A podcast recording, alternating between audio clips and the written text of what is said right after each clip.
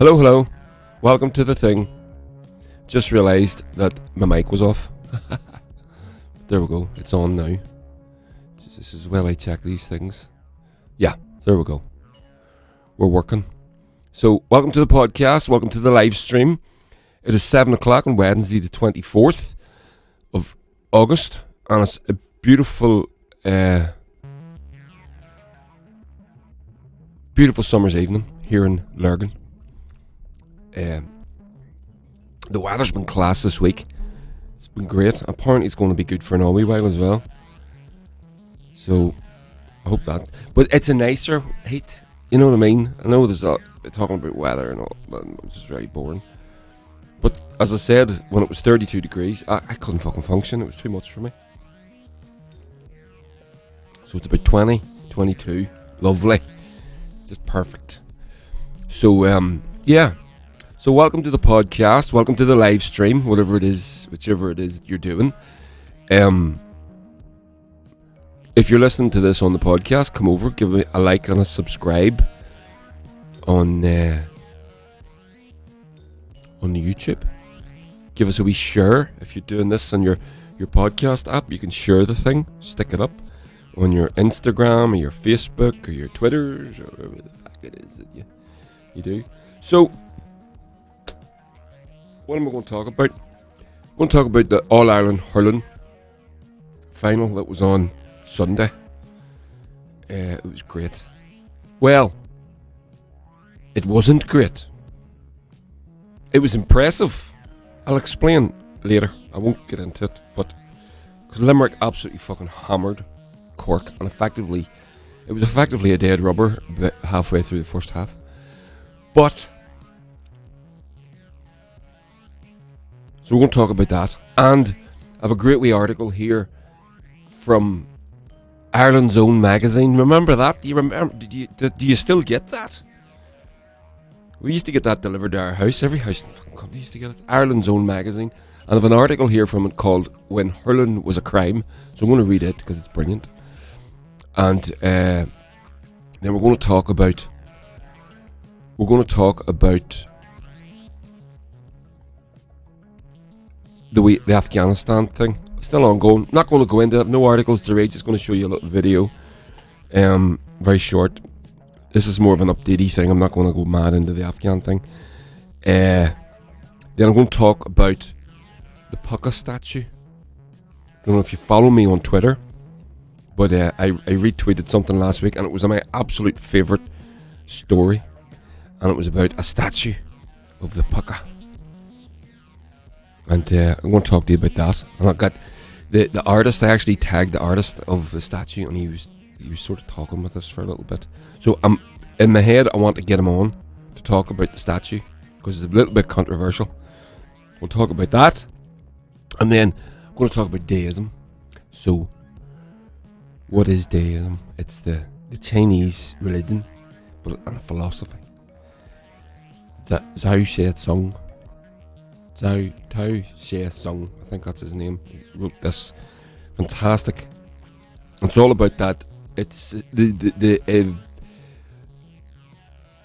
the offshoots of it are things like Tai Chi and you know all that. It's all about flow, and it's a great thing for artists. And I'll talk I'll talk about that because I was hanging out with Mickey Bartlett last night, and we got talking about this. So we'll talk about that.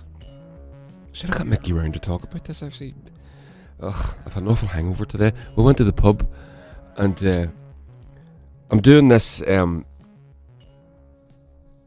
my mate Will came over from Glasgow. I told you last week. My mate Will came over from Glasgow, and he has he's um, gluten intolerant, and uh, so he went a few years ago. He was actually over here. He came he came over to see us, and my wife Jeannie, she's a fucking she's just a bit she's a, a witch in the proper pagan sort of sense of the word. That she's just has this amazing ability to sort of fix things and heal people.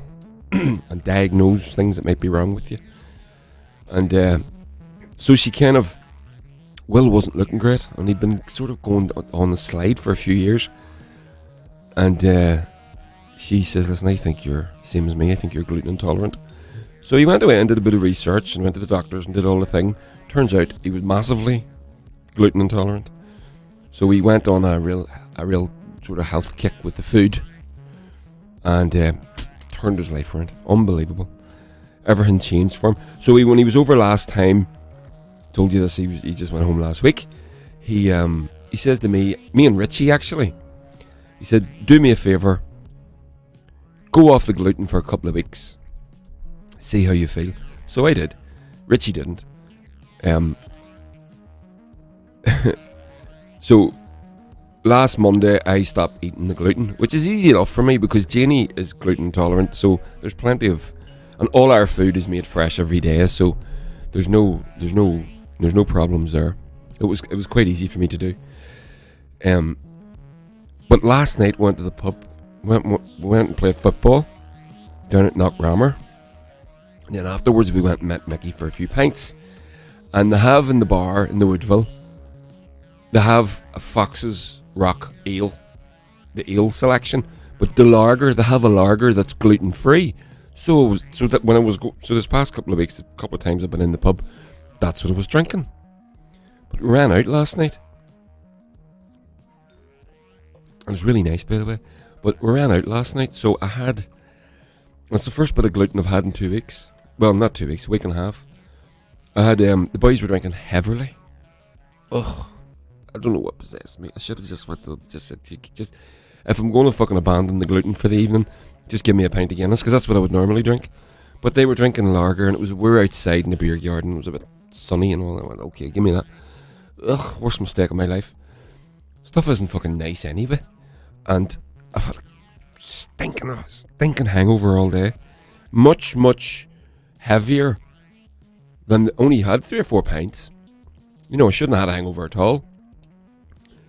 Uh, so I put it down to a combination of Heverlee being pure pish and uh, the gluten. Because Will did say to me, he says, once you take the, if you go off the gluten for a while, then you take it, it hits you hard. And it, it has. I think it has. I think that's what it is. I'm not, I'm not a scientist. I don't know. Get the fucking vaccine. that's all I gotta say. So, on with the thing. So we're going to do the updates. So what are the updates? We're gigging on Saturday night. The Bonnevilles are playing with the Sabrejets up in Portrush, uh, the Atlantic, the, the Atlantic Lounge there on the corner. Um, there's not many tickets left, so if you, if there's any left, I don't know. If you want to get on that, you should do that. Um, what else? So there's that. Um, bum, bum, bum, bum. As always, Limelight on the 2nd of December. Please uh, get your ticket bought for that. Doors 6.30, tickets 10 pounds. There's going to be two support bands. And I think that's sort of ironed out now. I think that's sorted. Uh, although it hasn't been announced. Um, what else? Northern Ireland Music Prize. As you know, my album, my solo album, became eligible for that. So I, again, I don't know how that works. If you can, if you can influence the vote in some way, I would like to get on the short list or, or long list, long list and short list. I don't think I will, but it would be nice. I think my album deserves it. I put a lot of work into it. It took me fucking years. But anyway, and it's good. I'm very proud of it. It's nice that, you know, whenever you uh, when you do something like that and you can be proud of it. It is very cool. It's very um it's just cool, it's nice, it's a nice sensation. And I can hear in my headphones somebody has started to fucking mow their lawn. I don't think you'll be able to hear it though. But I can hear it and it's annoying as fuck. But there we go. So uh, if you're over on the YouTube, say say hello in the live chat. I'll check in from time to time when I can. Um, if you've any questions for me, please get get me them. Get me them. Uh, yeah, so I think that's me all updated. Oh, one other thing. Um, yeah, so I put up on the bands on the Bonnevilles Facebook page the other day about playing some gigs on the west coast. See, it's really weird what happens. Let me just turn this music off. There we go. It's really weird what happens because we have never played. The, the only places we played were, Derry, Belfast, Dublin, Cork. Right. Played in Dundalk a little bit, which isn't far from here. We've played in Portrush, and we've played a couple of places in the north. One or two places outside of those places in the south, but the whole middle bit of the country, nope. The whole west coast, nope. Played, we'll play Donegal a couple of times. But it's not by design. You don't mean to do that. What happens is other people are asking us to play, so we go and play in Italy, we go and play in Belgium and France and Germany and England and Scotland and everywhere and there's only so much of you to go about, if you know what I mean. So we've we've been, I think, shamefully neglected and overlooked in the Irish music scene, and as a as an island and as a whole. In the south, we have no fucking presence at all. We can fill a nice room in Dublin. We can get a few skulls out in Cork, but not too many. But beyond that, we're practically unknown. Whereas in Belfast, we can fill the limelight. Limelight 2 as the gig poster. There she is, uh, as the gig poster says. So, but there's all the other there's Limericks and Galways and Sligos and everywhere, oh, everywhere, everywhere, everywhere, and we haven't played. Leitrim, we got. So I put it up on the Facebook page. If anybody wants to book us or think, and I know the Irish music scene isn't um, up and running yet. Uh, the north or south, although the north is a couple of steps ahead of the south at the minute despite our our surging COVID rates, I have a funny feeling that'll start to um, uh, some restrictions might be put back in place, and uh, so we've never played these places. So I put up, and a few people come back and said, "Yes, let's do this," and it was great. It was fantastic. So we're ma- we're going to make plans to do that, but we are touring in February, and the south. There's a couple of there's Galway and a couple of other places are part of those plans. We're doing a UK and Ireland tour, and it's because when we, we, when we do UK and Ireland tours in the past, the Irish tour would be Belfast, Dublin, and you know the weird thing is when bands come from big famous bands come from abroad, and they say we're going to do an Irish tour and they only play Belfast and Dublin, or sometimes just Dublin. You know, yeah, you slag them off, and here we're doing it. Fucking pretty much the same thing. We've always done it.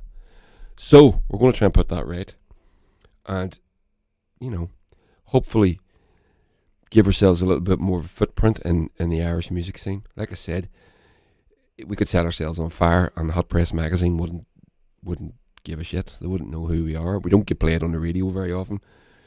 Tall Dan Hegarty would have played us every now and again, and things like that. But Paul McLoone would have from time to time. But basically nothing. So we're going to try and put that right. So there we go. So there's the updates done. Right. Hurling. Now, I'm going to play this video in the background. Boom. There she is, babe. And it's the highlights from the hurling final that happened on Sunday past.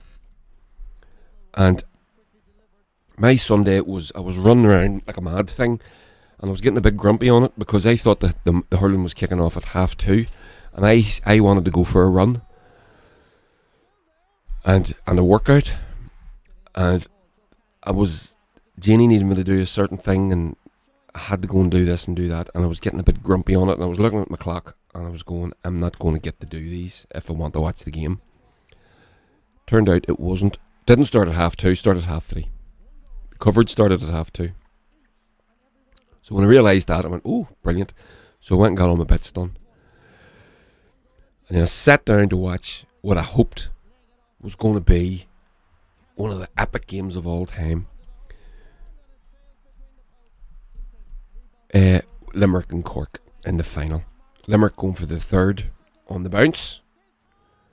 And Cork, uh, they haven't won in a few years, and very much in a, in a, a rebuilding phase and hoping that this rebuilding phase was going to start paying off dividends. And what actually happened, if you don't know, if you by the way, if you're not Irish and you don't know what hurling is, you can see it on the screen. It's basically uh, like so it's a cross of Irish football, which is like sort of like rugby and soccer combined.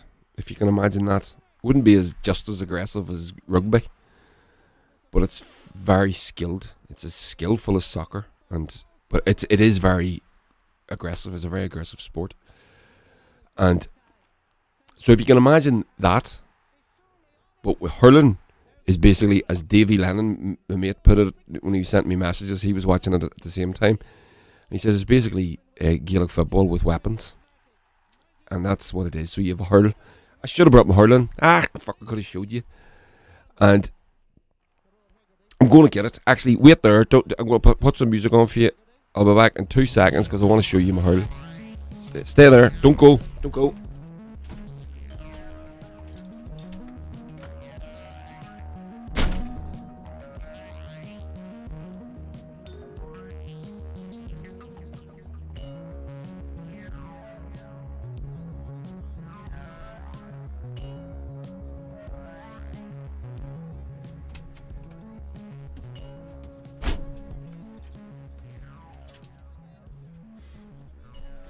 Boom, back in the room. That wasn't too long, was it? So, what's a hurl? This is a hurl. Let me show you. Turn that off again. So here you go. So this is it. I'll put it up on the screen. You can see over here even. So I'll describe it for those of you that are listening. There we go. So it's basically a wooden stick and it's got a wide paddle end where it comes into contact with the ball, a handle that has a wrap, and a little. I don't know what that's called, but that's called the knuckle that your hand rests against. Well, you would rest it against that if you're going for a big mad hit, but you, sh- if you're playing shorter stuff, small, medium passes and whatever, and the ball is hard. It's hard like a baseball or a cricket ball. So that's my hurl, and I go out to the park and just knock balls about with anyone I can get to there. And I've been meaning to go to the. There's a great social hurling scene has started up in in Ireland actually, and it's much like the over 35s football that I'm involved with. Um, so it's sort of people that used to hurl are are interested in hurling, and it's about getting them out playing, and that's what it is. So I've been mean. There's a there's a club started here in Lurgan up at Tonic Tannaghmore Gardens. We shout out to them, yeah, social hurling. And they're, they're everywhere. They're in Derry and Belfast. They're, they're all over. And there's one in Lisburn, I believe. And I've been meaning to go up to them for a long time, but just haven't got round to it yet. And I, I, recently I've started my, co- my cousin Barry here, who I'm going to show you a video of his in a second. His son has moved down to Lurgan for whatever reasons. Uh, won't go into that. But he's a hurler and he plays for one of the local teams, Seán Treacy's. So I've been going, me and him have been going up the park. He's a 16 year old fella, lovely boy. And we've been knocking a few slithers about and doing a bit of training together. And it's I'm, it's great to have him down here, but it's great to get out to play, um, knock a ball about with him.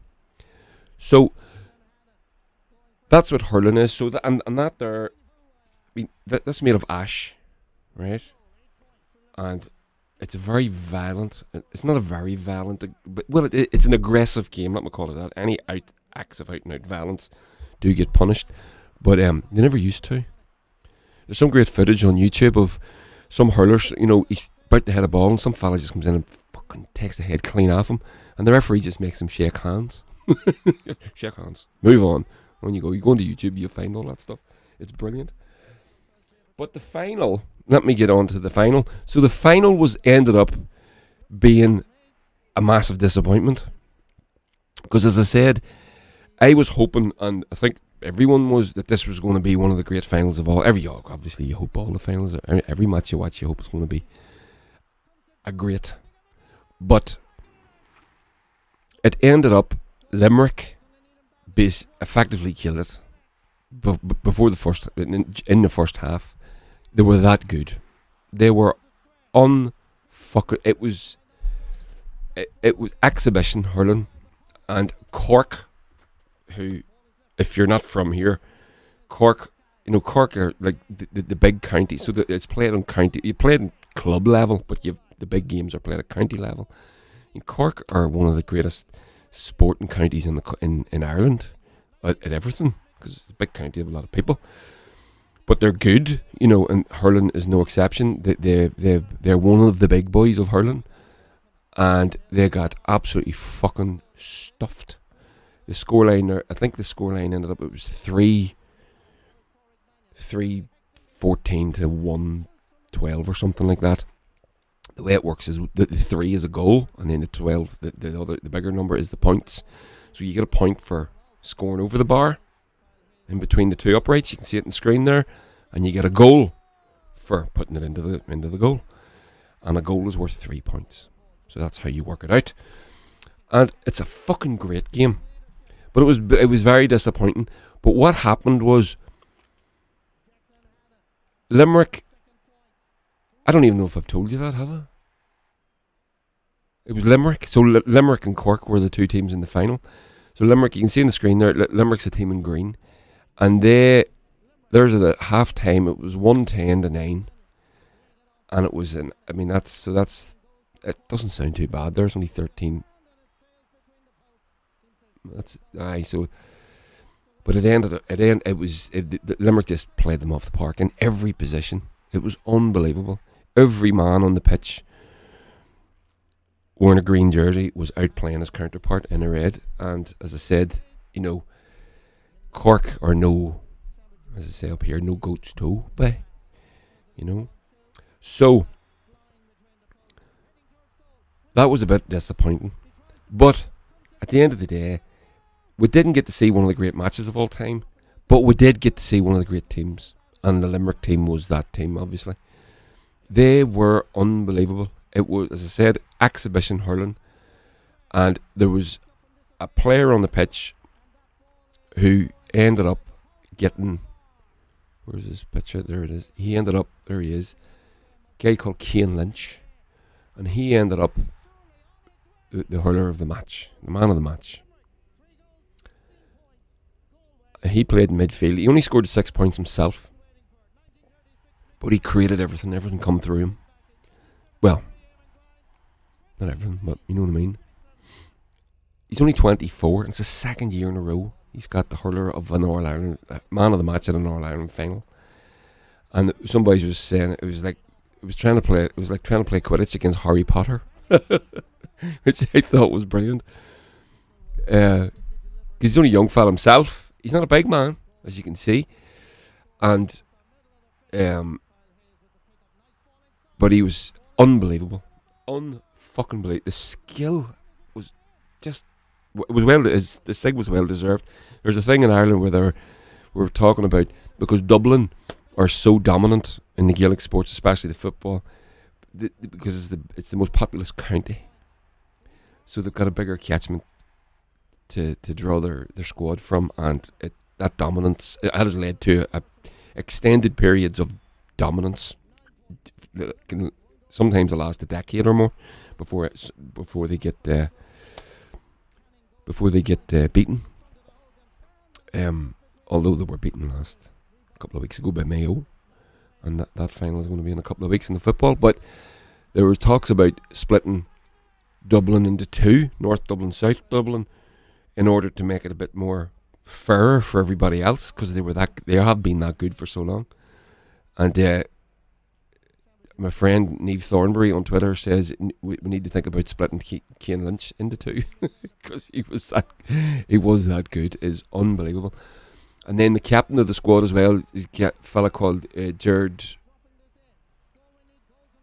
Jared Haggerty, I think his name was, and uh, he was he was something. He was a big unit, big guy, big six. I think he's six foot. I'm going. I think somebody said six foot eight.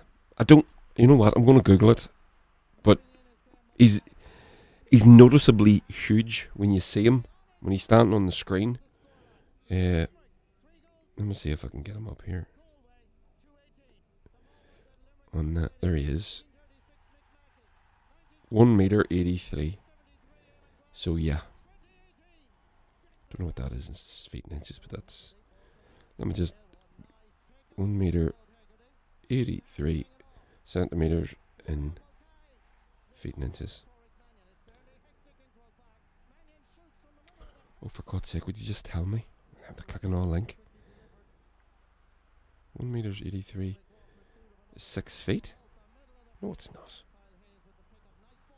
Well, it's, no, I've got that wrong. Whoever it was, he was a big unit anyway. But he he's the captain, and he's good as well. Brilliant, in fact. So yeah, so that was, as I said. So there's that. So that's one of the things I wanted to kind of talk to you about, and then coming up now next Sunday is the other semi-final in the football between. It's a delayed match between Tyrone and Kerry.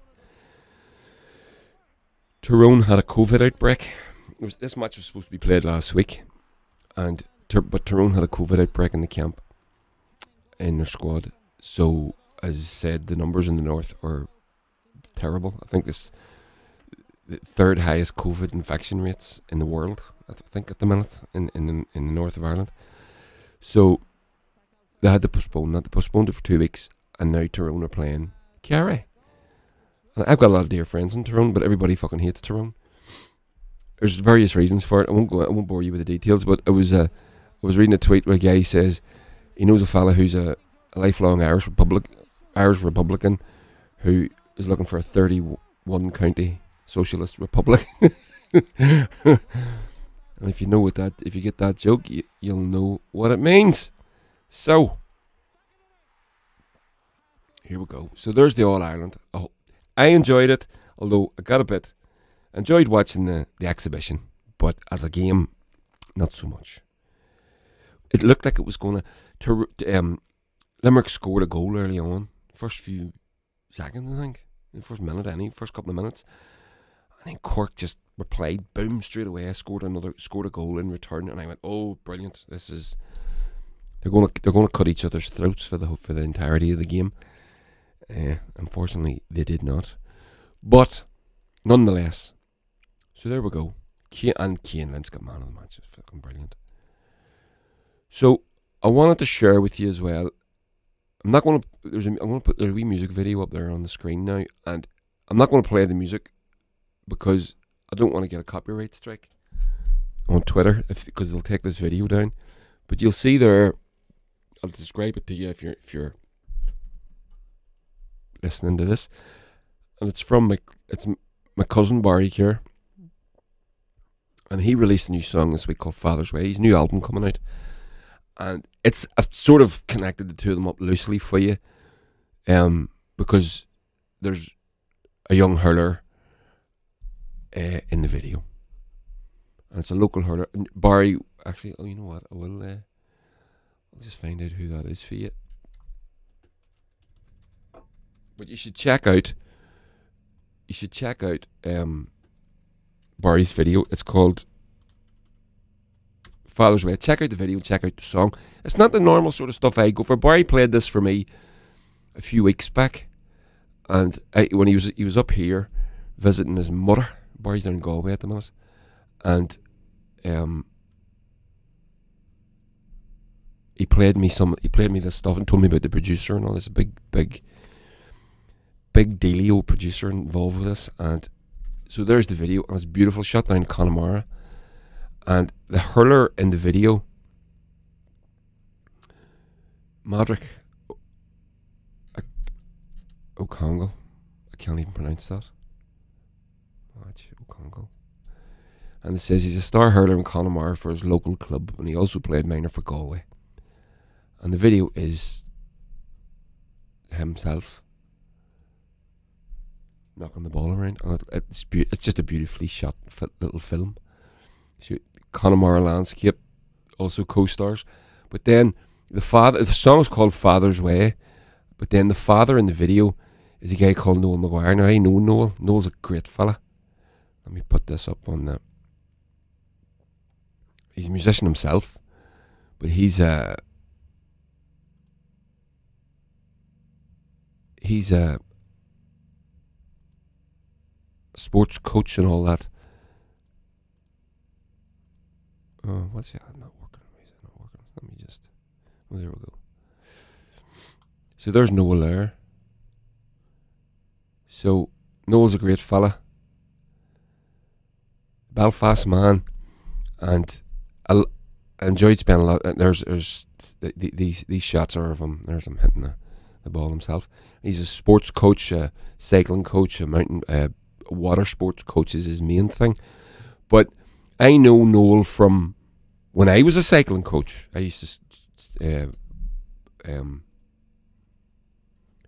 used to be a mountain bike coach, and I had to go and get a, a qualification. And Noel was the instructor for the course, and that's how I met him. Turns out then we had so we, we, we didn't realise that we had so much in common. And you would see Noel up in Madden's in Belfast at a, playing in a session regularly. And uh, he's a great fella. I'm very, very fond of him. Uh, one of those guys that you meet in your life that you would you would hope to spend a bit more time in his company, if you know what I mean. But your worlds just don't really allow for that to happen. Although maybe you should be a bit more proactive in that regard, eh? But uh, yeah, maybe when things open up again and se- start getting more sessions and stuff, I'll start turning up at those. And so there you go. But go and give Barry's track a wee listen. Give it on, on the and a wee share. And as I said, it's not the normal sort of stuff. It's not the heavy stuff that I would normally be into. But Barry's my dear cousin. You've heard me talking about Barry many times, I'm sure. And uh, he's just the best guy in the world, and I love him. And it's amazing musician, and he's an artist, and he's one of these really talented fellas that is good at everything. So go and check him out. So the song's called Father's Way, and it's sort of loosely con- it's connected with the hurling thing. So there you go. So the article I wanted to read you. Now this is brilliant. It's from Ireland's own and I didn't even know it still made it. But they do. And, excuse me, as you can see from the, the, the header there, the article is called When Hurling Was a Crime. So, here we go. It's hard to believe, but hurling was once banned in Kilkenny and in Galway.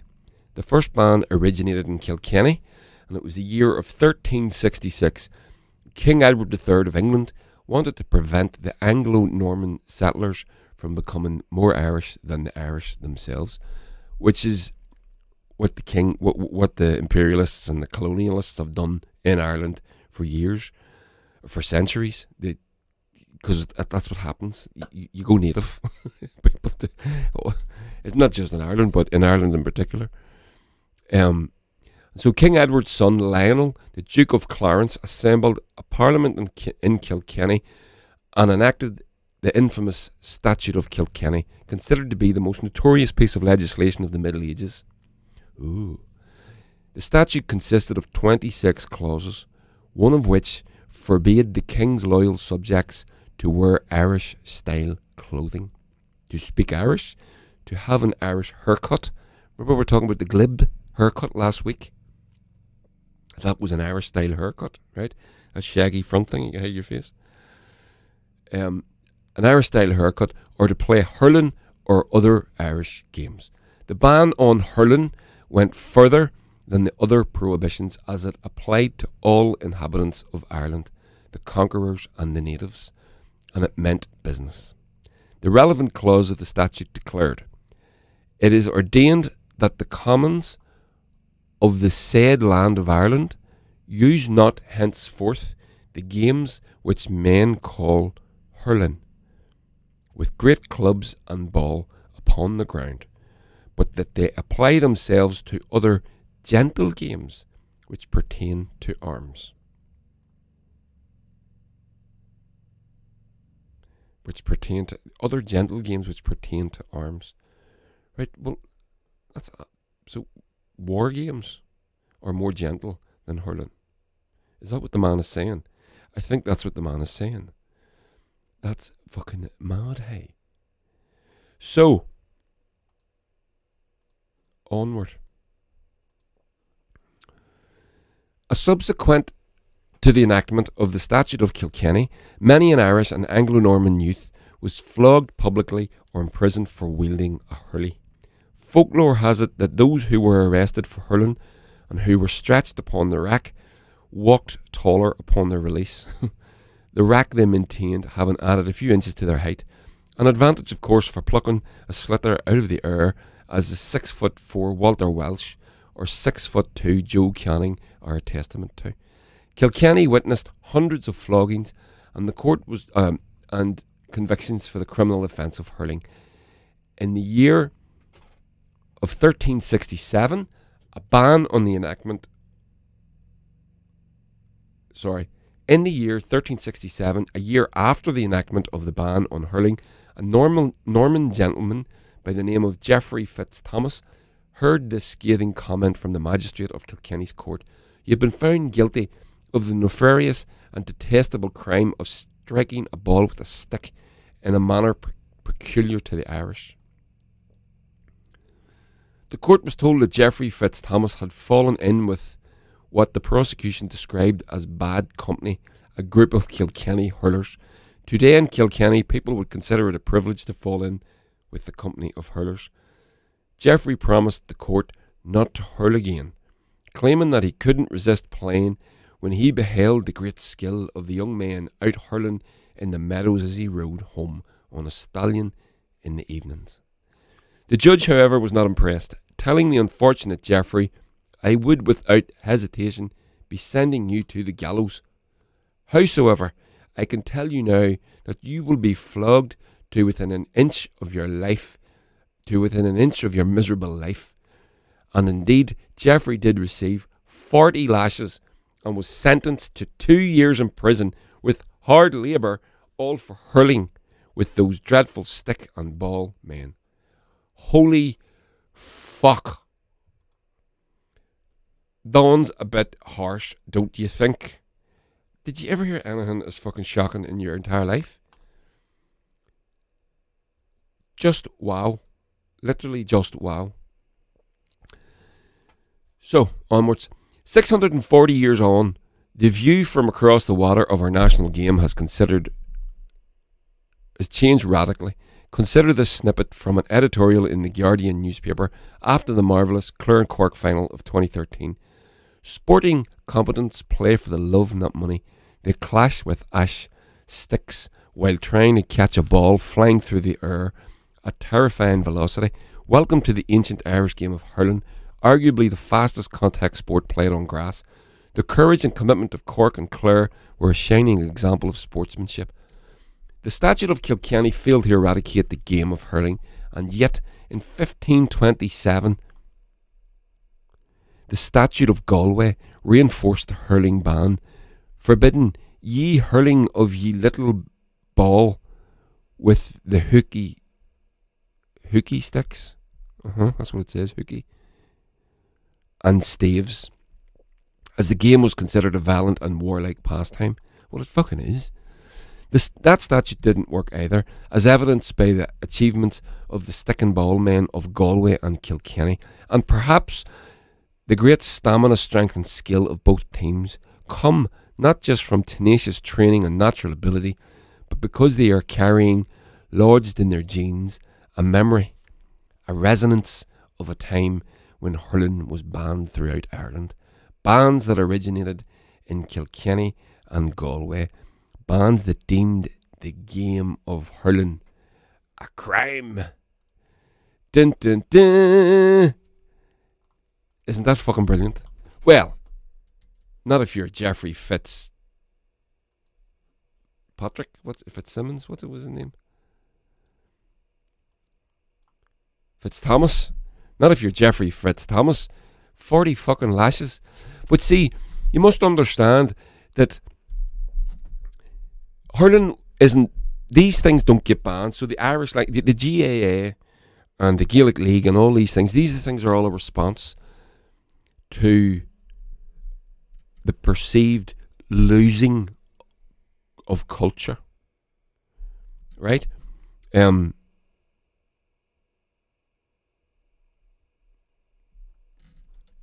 Michael Collins. It was the anniversary of his death just last week. I should have thought a bit up about him today, actually.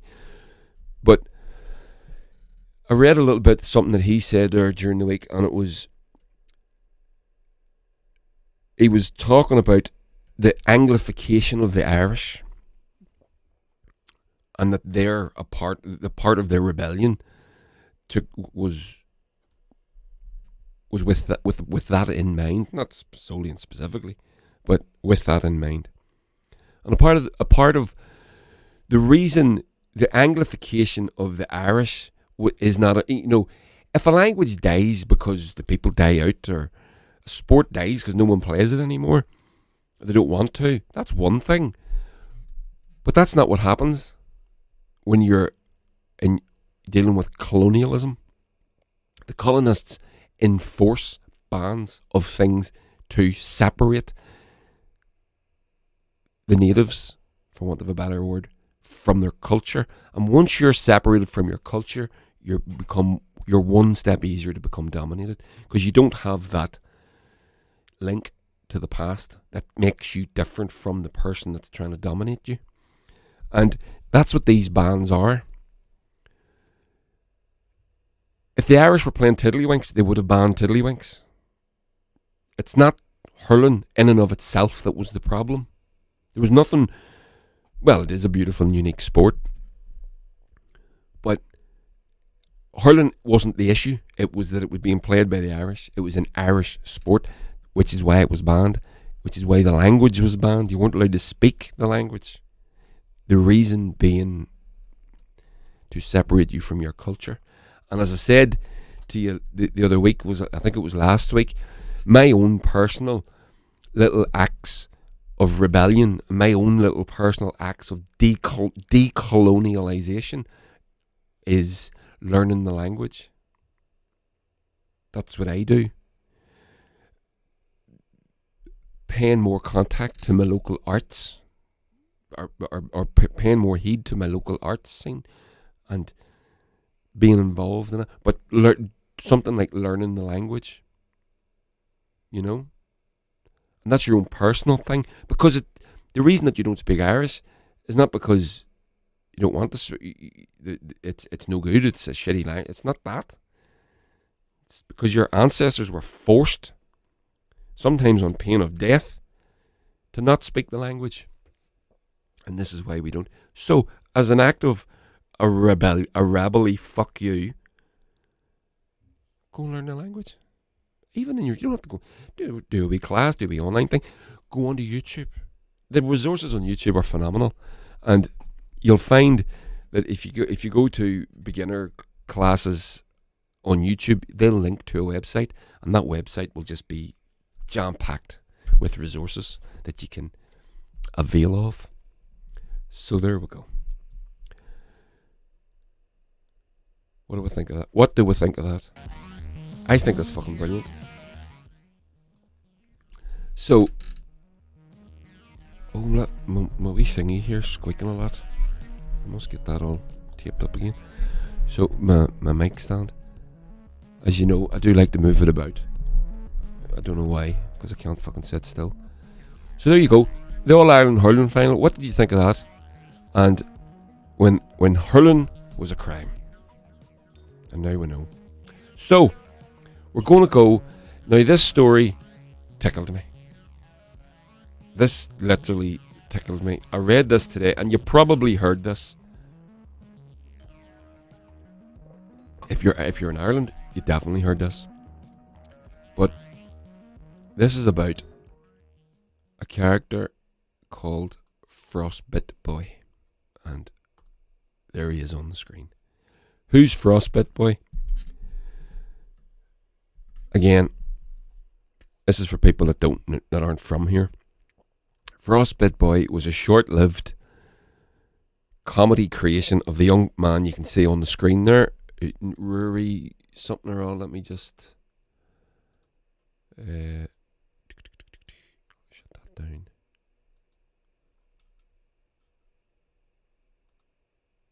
Shut that down. There it is. Oh no. Another road. No, I'm not going to read that because it's too fucking long. There it is. Rory McSorley. So, a couple of years ago, he did this little video that went viral around in Ireland, especially in the north. And he played the sort of country bumpkin school kid. And he said, you know, something about you wouldn't belong getting frost. Well, it's sort of a catchphrase. He like you wouldn't belong getting frostbite, and it became a little, very short, as I said, very short-lived little thing that amused the ha- the witless. But as I said, short-lived, went away, disappeared into obscurity. I think he released a single or something, and fair play. I mean, not slagging him off. Fair play to him. Fucking absolutely brilliant. Have at it, young man. So, you think then that's the last you're ever going to hear of Frostbit boy Rory McSorley? Well, wait, unless he's turns out to be ultra talented, and Frostbit boy was only the the starting of his creative canic output. But alas, it wasn't. We never heard from him again. Until today. Right? Now, this is fucking brilliant. I love this story. So, and the thing, the reason I love it is because Rory's personality comes across in the story. He seems to be a right fella to me. I think I'd like him very much. I could be wrong about that, of course, but um, Is the picture of him? No. But anyway, so here we go. I'll read the story. It's very short. If you don't know, this is a brilliant video. Fro- the, the headline Frostbite boy Rory McSorley saved four kilometres off the coast of Ireland surrounded by dolphins in Kerry. Sorry, not I put that in Ireland, but so he was swimming off the coast of Kerry. I'll read the, read the article here. So, Frostbite boy Rory McSorley has spoken out after being rescued from the water after a 12 hour, 12 hour ordeal off the coast in County Kerry. The 24 year old who went viral back in 2015, my God, was that six years ago? Was saved four kilometres from the shore after he got into difficulty out at sea on a beach near Inch. The County Derry man was first reported missing at around 8am on Sunday after his clothes and shoes were found on the shore by a walker. Rory was found by the RNLI a whole 12 hours later at 8:15 p.m. surrounded by a pod of dolphins. of course he was. Brilliant. Speaking to the Irish Independent yesterday after his release from the hospital, from Hospital Kerry in Tralee, he thanked those who found him. He said, They're very professional and very slick. They're incredible people, I have to say. They aren't like doctors or paramedics, paid professionals, they're volunteers. They're definitely a great group of people, there's no doubt. They wrapped me up in the blankets and they took my body temperature and everything. Then they rushed me into the hospital, and Rory continued, There's no victim mentality there. Other than a bit of pain at the back of my knee, I'm 100%. There's no long term damage, I love the way he's playing this down. Do you really hear this next sentence? The only thing was my kidneys needed needed to readjust, so there's been no serious harm. it was only a matter of going into hospital to heat up a bit. Other than that, I was fine. It is reported that when he was rescued, Rory was dangerously hypothermic, but he insisted that the only thing that is stressing me out is everybody is panicking about it. I just jumped in, and that was it. I saw a Fenit Lighthouse out in the water and I said, Right, I'm going towards it. And I wouldn't have got in to start with if I didn't know I was going to be grand, he explained. He told the Irish Independent there was one moment during the ordeal that he was worried about his safety. He said, I saw these black tails in the water and I wasn't sure if they were dolphins or sharks. I thought to myself, maybe it wouldn't have been the worst idea to have Googled this before I jumped in, but they were just dolphins. they wouldn't have done any harm to you. I had no problem with them. They were just swimming around me. If anything, they may have helped me. It was definitely an experience. In true Northern Ireland fashion, the Derryman used his humour to make light of the situation, even from the first moment he was rescued. Apparently, the first thing I said to them was, I'll not have to pay for this, will I? was I frightened? Fear is all in the mind, he said. Well, there you go. I think that's class. I love his per- the, the man's personality. I'm not going to call him a boy because he's not a boy, he's a man. And there, oh, I wonder could he get you the picture up on the screen? So there you can see him on, on the screen now from 2015 when he was doing the Frostbite Boy character. Let me see, I'll get this up now. Um, but there's a photograph of him. Ah, brilliant. There we go. You can sort of see it. And he's sitting there on a beach in County Kerry with a full beard and a big mane of hair. He looks like a character from a a movie. Unrecognizable from the Frostbite boy. Like that. And there he is now. And I like that story. I thought that was class, I'll be honest. And the thing I liked about it was his character came out in the, in his interview. And the way he played everything down, there was nothing wrong with me except I had to wait for my fucking kidneys to restart. You know, absolutely brilliant. So fair play to him. Fair play to Rory McSorley. That was class. I really enjoyed that. So I'm just going to push on here. Okay. Next thing. So that's that's Rory McSorley. What did you think of that? I like that. I like that guy. He seemed he seems dead on. Obviously, I've never met the man. I don't think I ever will.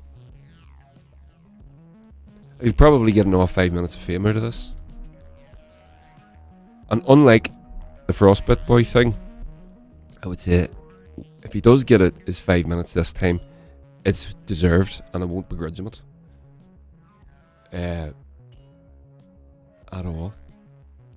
So, what's next? Yes. Let's do this. We're going to talk about Púca. Púcas. You know what a Púca is?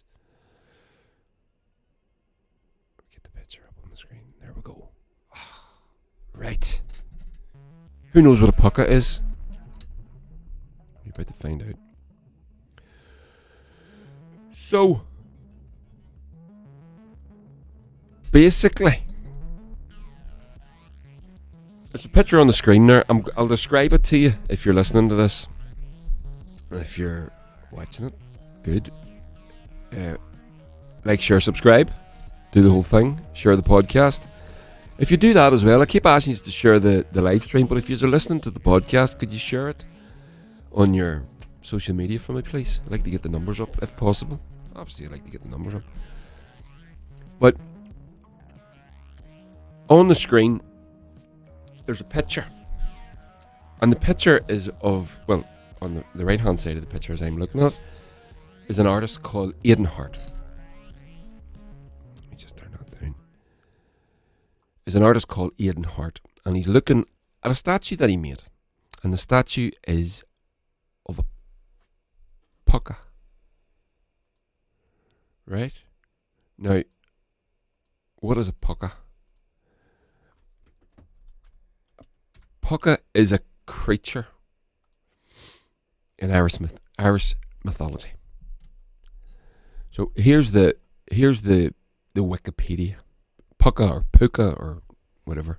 Sure, you've probably heard this. So here's the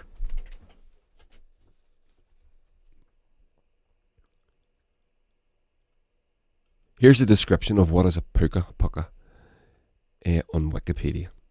So the Púca is primarily a creature of Celtic folklore, considered to be bringers of both good and bad fortune. They could help or hinder rural and marine communities. Púcaí have a set, have a dark or white fur or hair. The creatures were said to be shape changers, which could take the appearance of horses, goats, cats, dogs, and hares, and they may also take human form, which includes various animal features such as ears or a tail. The púca has counterparts throughout the Celtic cultures of northwest Europe. For instance, in Wel- Welsh mythology, it is named Pwca, P W C A, and in Cornish, Buca, B U U C A, thus being related in etymology and milieu to the bugaboo. And in the Channel Islands, the Puke were said to be fairies who lived near ancient stones. In Norman French, uh, or pre- a prehistoric tomb is referred to a puke, puke, and so on and so forth. So, uh, you get what it is. The nature of the púca, um, the púca can be regarded as either being menacing or beneficial. Uh, notions respecting it are very vague, and in a brief description, gives an account collected by Croker from a boy living near Kilkenny, Killarney, sorry, that old people used to say that púcas were very numerous long ago, were wicked minded, black looking bad things that would come in the form of wild colts with chains hanging about them and did much harm to unwary travellers. Also, little bad boys and girls were warned not to eat overripe blackberries because this is a sign that the púca has entered them. Ooh, didn't know that. That's interesting because I have a lovely blackberry bush in my garden and I do pick berries from it, despite the fact that Jeannie wants to make a pie with them and she's wondering why she's not getting enough. yes, it's me. Um, one theme of the Púca's folklore is their proclivity for mischief. They are commonly said to entice humans to ride on their back, giving the rider a wild and terrifying journey before dropping the unlucky person back at the place they were taken from. This lore bears similarities to other Irish folk creatures, such as the Daon Moi, good people, are the Slua Sí, furry host, said to ho- said to target humans on the road or along irregular passes. So, let me see. A translation of an old Irish púca story, and Buachaill Bó, August and Púca, told by the storyteller Sean Cronin. Oh. And Buachaill Bó and P- August and Púca. The boy What's bow? What does bow mean in Irish? Can't remember. Buckle is boy. And buckle bow, August and púca. The boy something and the púca. As told by storyteller Seán Ó Cróinín, describes this method. Oh, was bow? That's his name. The bow. Is it bow? Aye. Uh, describes this method of control of the púca as done by a young boy who'd been the creature's target once before. The farmer asked the lad what had kept him out so late. The lad told him, I have spurs said the farmer, put them on you tonight, and if he brings you, you give him the spurs. And this the lad did. The thing threw him from his back, and the lad got back easy, got back early enough. Within a week, the púca was before him again after housing the cows. Come to me, said the lad, so I can get up on your back. Have you the sharp things on? said the animal. Certainly, said the lad. Oh, I won't go near you then, he said. The protective power of the sharp things, as they were referred to by the púca, in the tales may stem from the Irish belief that cold iron has the ability to ward off the supernatural. So isn't that fucking class? I love that. So what is this púca thing on the screen? So this is a statue made by Aidan Hart. And it was commissioned. Oh, let me just um it was commissioned by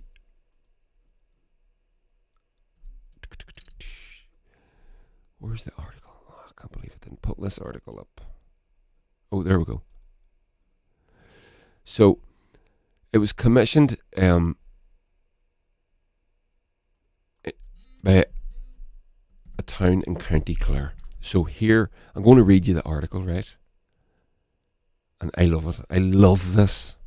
So, sculptor Aidan Hart has shared with Irish Central, that's the publication, his thoughts about the controversy surrounding his púca of Ennistimon statue.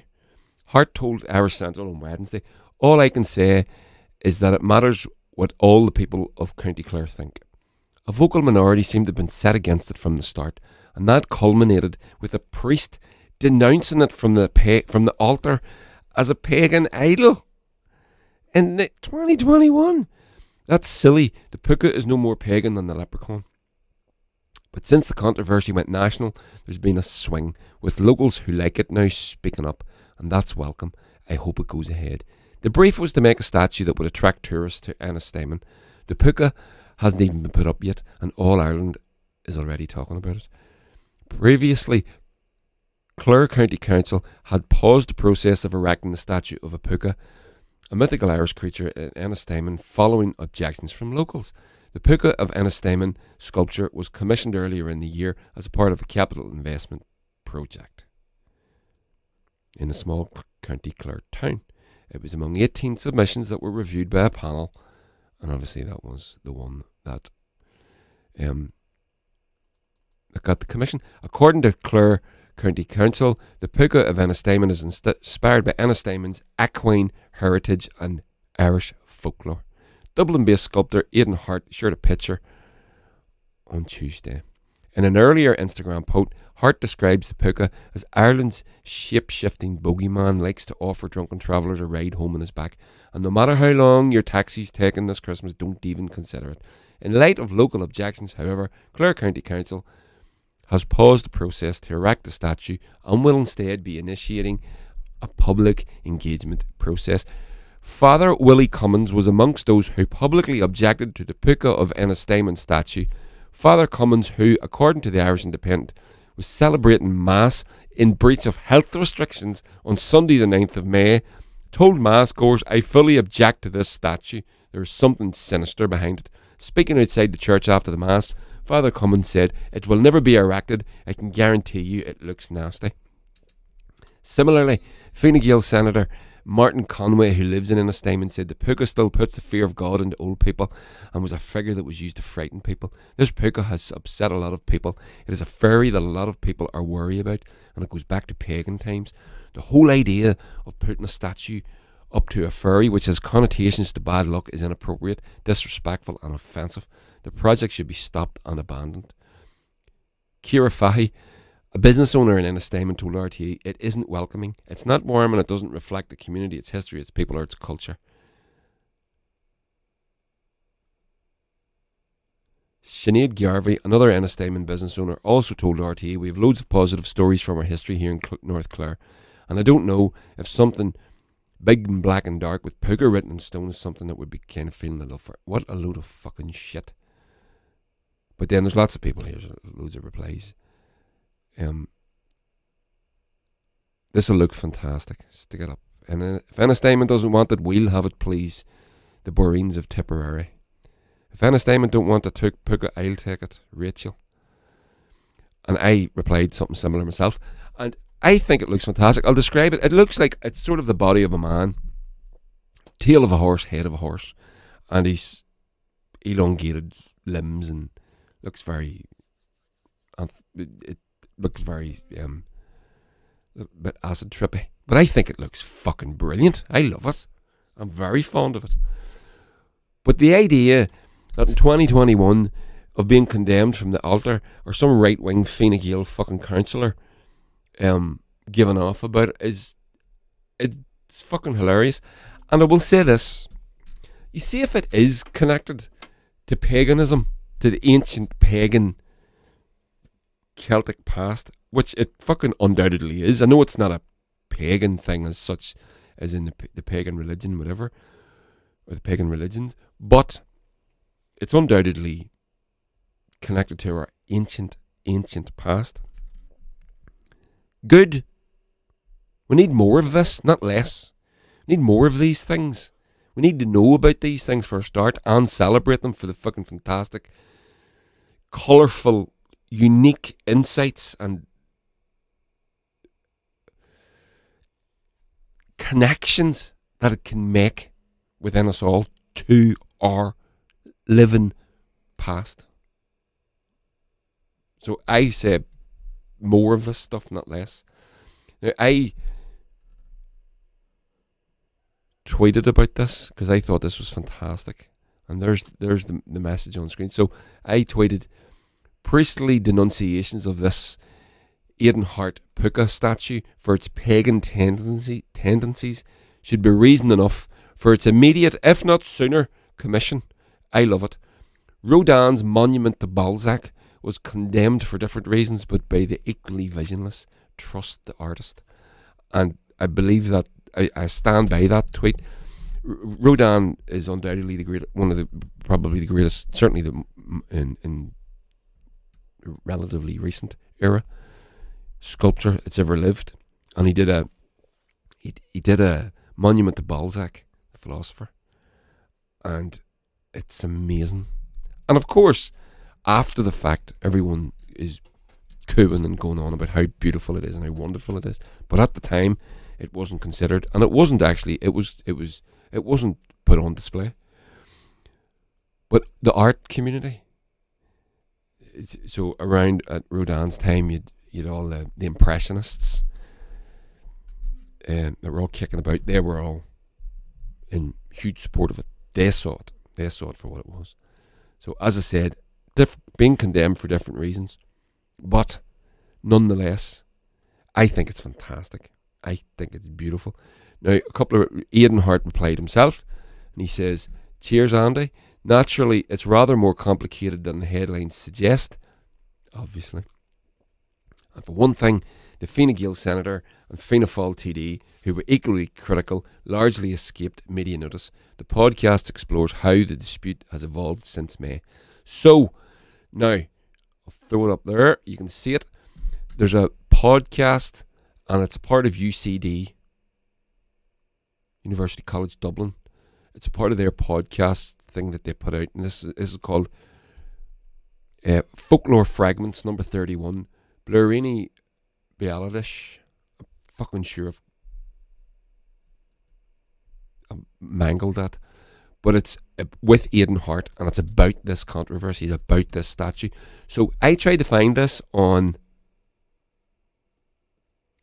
on the podcast apps and I can't find it. The only place I could get it is on SoundCloud. So I'll put the link underneath this episode in the show notes and you can check it out. And it's brilliant. And it's Aidan talking to the, the, the, the, the host of the show, um, Enda Haran, about this. About about the púca and about this controversy. And he goes into more detail. As he says in the tweet to me, one thing that the, the Fine Gael, Fine Gael senator and Fianna Fáil TD, who were equally critical but largely escaped media notice. I wonder fucking why. But so go and check that out. I'll put that under the show notes, and you can go and check it out. It's fucking.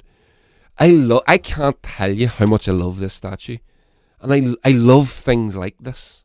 I fucking love them. So, um, and as I said, Aidan, I'll be dropping you a wee line, and I'm hoping that you'll come on my podcast and talk about this if you want to. Um, if you if there's a controversy ongoing and you want to just sort of let it die off, let people get their heads out of their asses. I understand that as well. So, but I will be dropping you a message, please. So, Sarah O'Neill, the artist, the wonderful artist from the north coast here in the north of Ireland, we're in Portrush, Port Portstewart direction. Um, the Irish, she she replied. She said, "The irony, considering so many Christian festivals are rooted in pagan traditions, and doesn't that just get to the, the core of the matter. It's exactly right. All our pagan fests, e- Easter, Christmas, whatever, you name it, Halloween, although it's not a Christian festival, but you get it. Yeah? And it's true. Reverend Duffer, that's fantastic. I love it. And he's absolutely right. And I agree with you, Rev. Completely correct. Darren Matthews, when, when a United Ireland happens, I'm petitioning to go back to the paganism and folklore. Way more crack, more stories and festival. And Aidan Hart replied, and inevitably, more in you. so, isn't that fantastic? So, I think that's brilliant. I love that. I can't. I can't tell you enough how much I love. I'm just thrilled by that story and by, by people's response to it. And I'm. I agree with Darren and the Rev and Aidan and Sarah. Who else replied? Yeah. The- A bit more of a celebration of these things.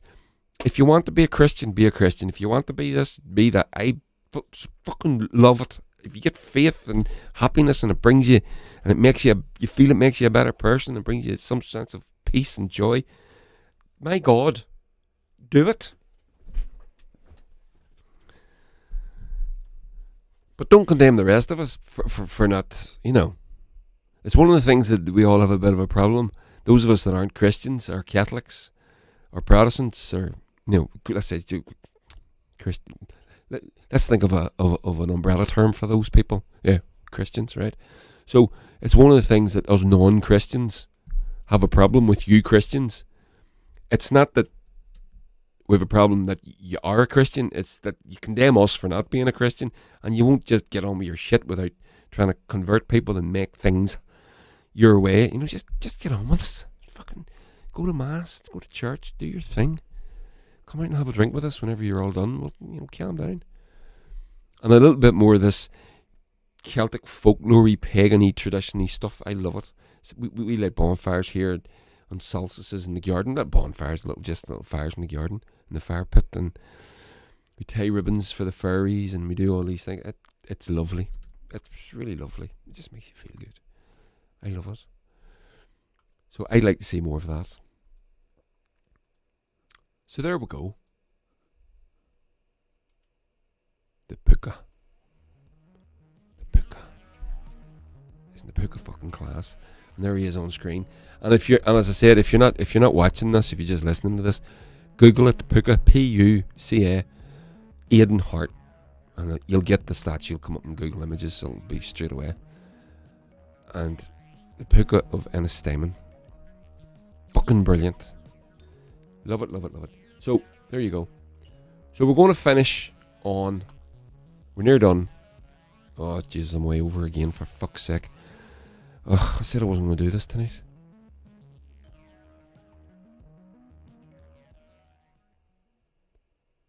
Daoism. Day. What's Daoism, Andy? Well, you kind of know.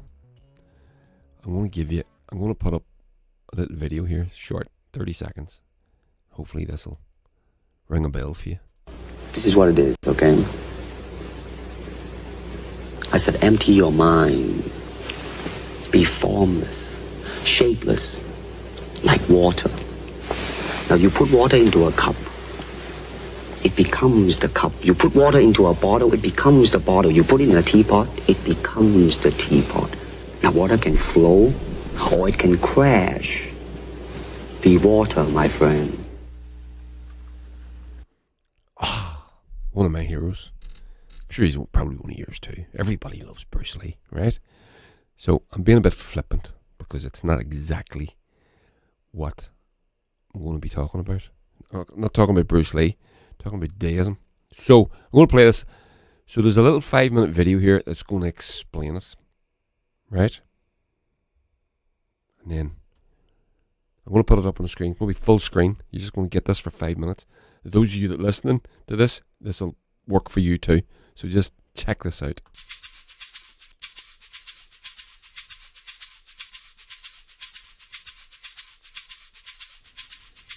It's difficult to know much for certain about the Chinese philosopher Lao Tzu. Even his name can be a little confusing. It's also sometimes translated as Laozi or Lao Tse. Lao Tzu is said to have been a record keeper in the court of the central Chinese Zhou dynasty in the 6th century BC and an older contemporary of Confucius. He may also have been entirely mythical, much like Homer in Western culture. Lao Tzu is said to have tired of life in the Zhou court as it grew increasingly morally corrupt, so he left and rode on a water buffalo to the western border of the Chinese Empire. Although he was dressed as a farmer, the border official recognized him and asked him to write down his wisdom. According to this legend, what Lao Tzu wrote became the sacred text known as the Tao Te Ching. After writing this piece, Lao Tzu is said to have crossed the border and disappeared from history, perhaps to become a hermit. In reality, the Tao Te Ching is likely to be the compilation of the works of many authors over time, but stories about Lao Tzu and the Tao Te Ching itself passed down through different Chinese philosophical schools for over 2,000 years. Lao Tzu was the leading figure in the spiritual practice we now know as Taoism, which is more than 2,000 years old and still popular today. There are at least 20 million Taoists, and perhaps even half a billion living around the world now, especially in China and Taiwan. They practice meditation, chant scriptures, and worship a variety of gods and goddesses in temples. Taoists also make pilgrimages to five sacred mountains in eastern China in order to pray at the temples and absorb spiritual energy from these holy places, which are believed to be governed by immortals. Taoism is deeply intertwined with other branches of thought like Confucianism and Buddhism. There is a story about the three great Asian spiritual leaders, Lao Tzu, Confucius, and Buddha. All were meant to have tasted vinegar. Confucius found it sour, much like he found the world full of degenerate people and Buddha found it bitter, much like he found the world to be full of suffering. But Lao Tzu found the world sweet. This is telling because Lao Tzu's philosophy tends to look at the apparent discord in the world and see an underlying harmony guided by something called the Tao. The Tao Te Ching, which describes the Tao, is somewhat like the Bible. It gives instructions, often vague and generally open to multiple interpretations, on how to live a good life. It discusses the Tao as the way of the world, which is also the path to virtue, happiness, and harmony. The way isn't an inherently confusing or difficult thing, but in order to follow the Tao, we need to go beyond simply reading and thinking about it. Instead, we must learn flowing or effortless action. It's a sort of purposeful acceptance of the way of the Tao and living in harmony with it. This might seem lofty and bizarre, but most of Lao Tzu's suggestions are actually very simple. First, we ought to make more time for stillness. To the mind that is still, Lao Tzu said, the whole universe surrenders. We need to let go of our schedules, worries, and complex thoughts for a while and simply experience the world. We spend so much time rushing from one place to the next in life, but Lao Tzu reminds us nature does not hurry, yet everything is accomplished. It's particularly important that we remember certain things, grieving, growing wiser, developing a new relationship, only happen on their own schedule, like the changing of leaves in the autumn or the blossoming of the bulbs we planted months ago. When we're still and patient, we also need to be open the usefulness of a pot comes from its emptiness, Lao Tzu said. Empty yourself of everything, let your mind become still. If we're too busy, too preoccupied with anxiety or ambition, we will miss a thousand moments of human experience that are our natural inheritance. We need to be awake to the sounds of the birds in the morning, the way other people look when they're laughing, the feeling of wind against our face. These experiences reconnect us to parts of ourselves. This is another key point of Lao Tzu's writing. We need to be in touch with our real, deeper selves. We spend a great deal of time worrying about who we ought to become, but we should instead take time to be who we already are at heart. We might rediscover a generous impulse or a playful side we'd forgotten, or simply an old affection for long walks. Our ego is often in the way of our true self, which must be found by being receptive to the outside world rather than focusing on some critical, too ambitious internal image. When I let go of who I am, Lao Tzu wrote, I become what I might be. Nature is particularly useful for helping us to find ourselves. Lao Tzu liked to compare different parts of nature to different virtues. He said, The best people are like water, which benefits all things and does not compete with them. It stays in lowly places that others reject. That is why it's so similar to the Tao. Each part of nature can remind us of a quality we admire and should cultivate ourselves the strength of the mountains, the resilience of trees, the cheerfulness of flowers. Of course, there are issues that must be addressed by action, and there are times for ambition. Yet Lao Tzu's work is important for Taoists and non Taoists alike, especially in a modern world distracted by technology and focused on what seem to be constant, sudden, and severe changes. His words serve as a reminder of the importance of stillness, openness, and discovering buried yet central parts of ourselves. There we go. What do we think of that? The Tao, the way. Now, I love that. Can't begin to tell you. I've heard of these words. I've heard of this uh, writer. I've heard of this book. I've heard of this religion. I'm not so much as interested in the religion aspect of it as I am the philosophy. It's very connected also with the the the, the comment the, the video maker. I will leave a link to that underneath. I'll give them the credit. Um, it's also connected to Stoicism the, the Stoic uh, philosophers as well. So, although not not geographically, of course. But the reason that it rang with me, this happened to me the other night. Now, I, I, I, I'm, I have an awful relationship with sleep. So I couldn't sleep.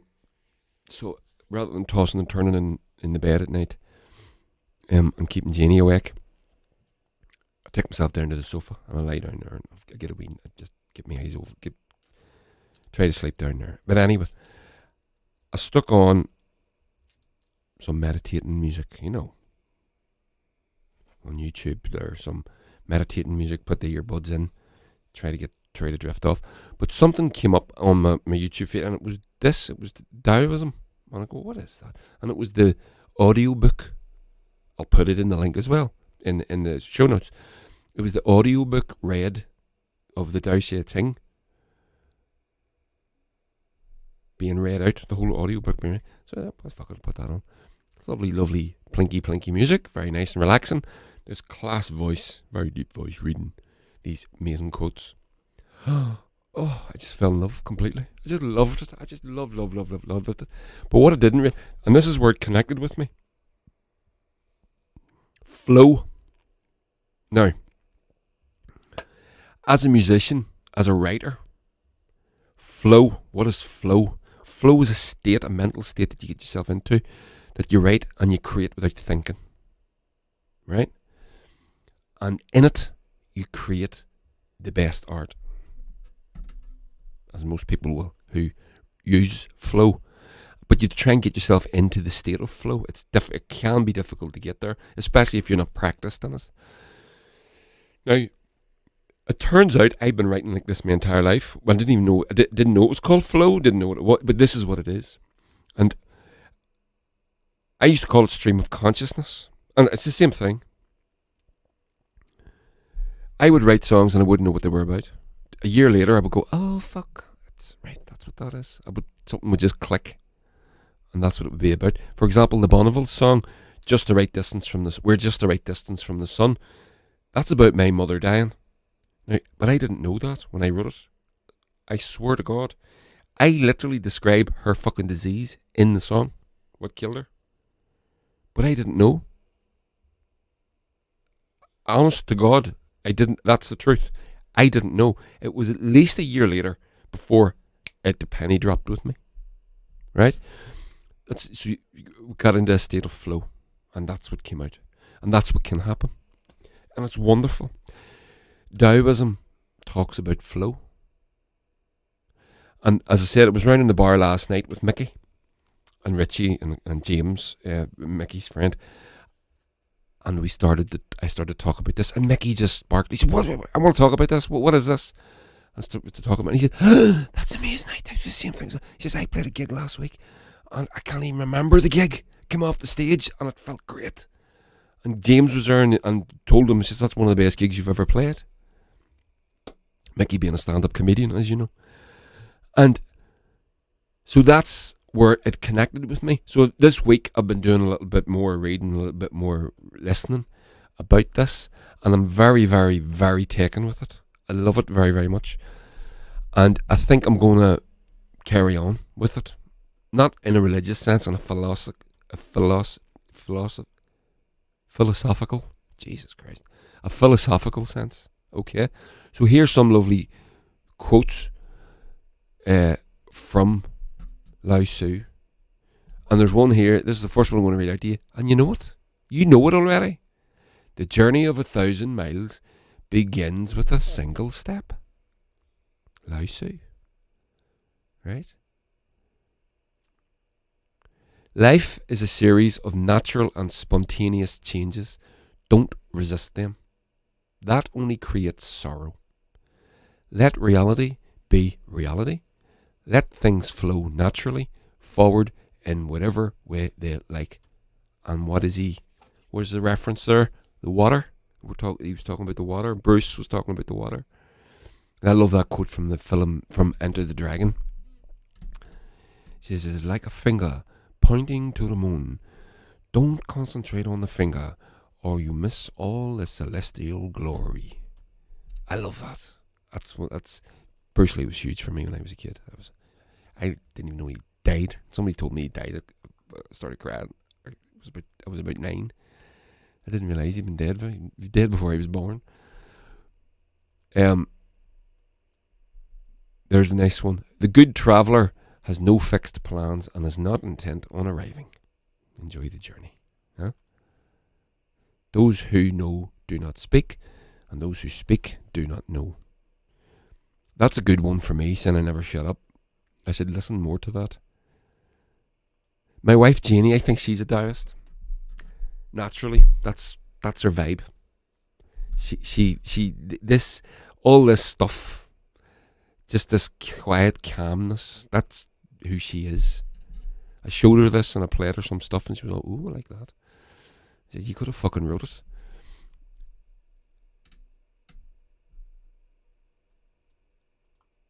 There's a nice one for. There's a good one for the modern time. Care about what other people think, and you will always be their prisoner. And for our modern social media world, that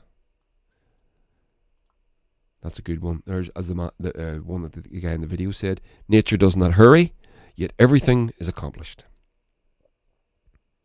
And I like this. At the center of your being, being, you have the answer. You know who you are and you know what you want. Love it. Here's another nice little one. They're all fucking great, actually. Do you have the patience to wait until your mud settles and the water is clear? Isn't that class? Love that. So, so yeah, so the Tao the flow thing. It's all that all that Tai Chi stuff.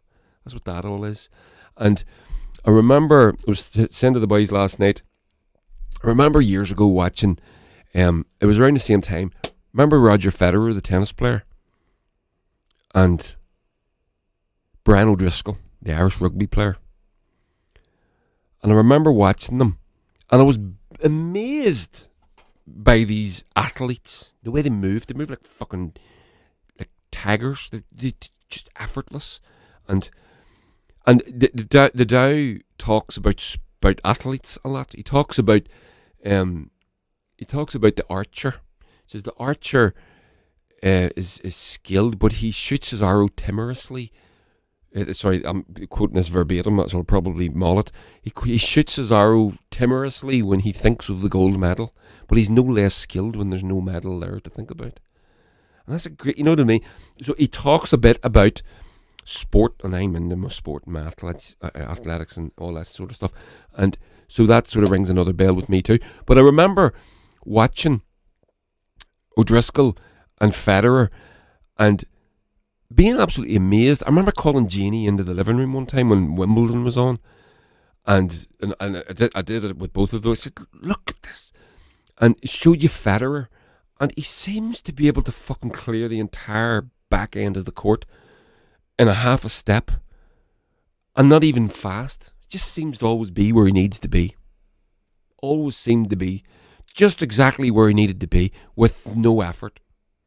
And O'Driscoll was the same he could shimmy and slide his body through gaps that didn't exist to avoid tackles. I'm talking about these guys when they're at their best. And avoid ta- and just superhuman. And I said to Janie, I said, I don't know how they do that. I think they see the world in slow motion. It's the only thing I could think of. They must see the world in slow motion for them to be able to do that, they're in flow. They're in a flow state. That's what that is, right? I experience it with my music when I'm writing, when I get into it. They experience it when they're doing making their art with, with their bodies. And a part of my readings this past week about this, um, they were talking about a basketball player from the I think he was from the seventies or the eighties, and he was talking about when he was at his at his best. He saw everything, and it, he says it felt like it was slow motion. You could see everything coming before it happened. You knew what was coming. You knew where he was going, the ball was going. You just knew, and it was effortless. And that's what this is. That's what this is. That's a part of what this is. And I love that. That to me is very very very cool, very very groovy, and and and I'm I'm very taken by the whole thing. So I'm going to be looking more into that as time goes on. I've the book ordered. I'm going to be so I'm going to be reading from it. Um, and the last quote here. I'll just we're, we're, we're going to finish up. So yep, so that's it. We're done. But before we go, like, share, subscribe, everybody. If you're listening to the podcast, if you can share it on your social media, I would be fucking mightily grateful. I really would. And um, thanks for thanks for listening. Thanks for joining in. Yeah, don't forget we do this. I do this on the YouTube every Wednesday, seven o'clock, and I'm going to finish. I'm going to give the last word to Laozi, and it is this: music in the soul can be heard by the universe. Good night.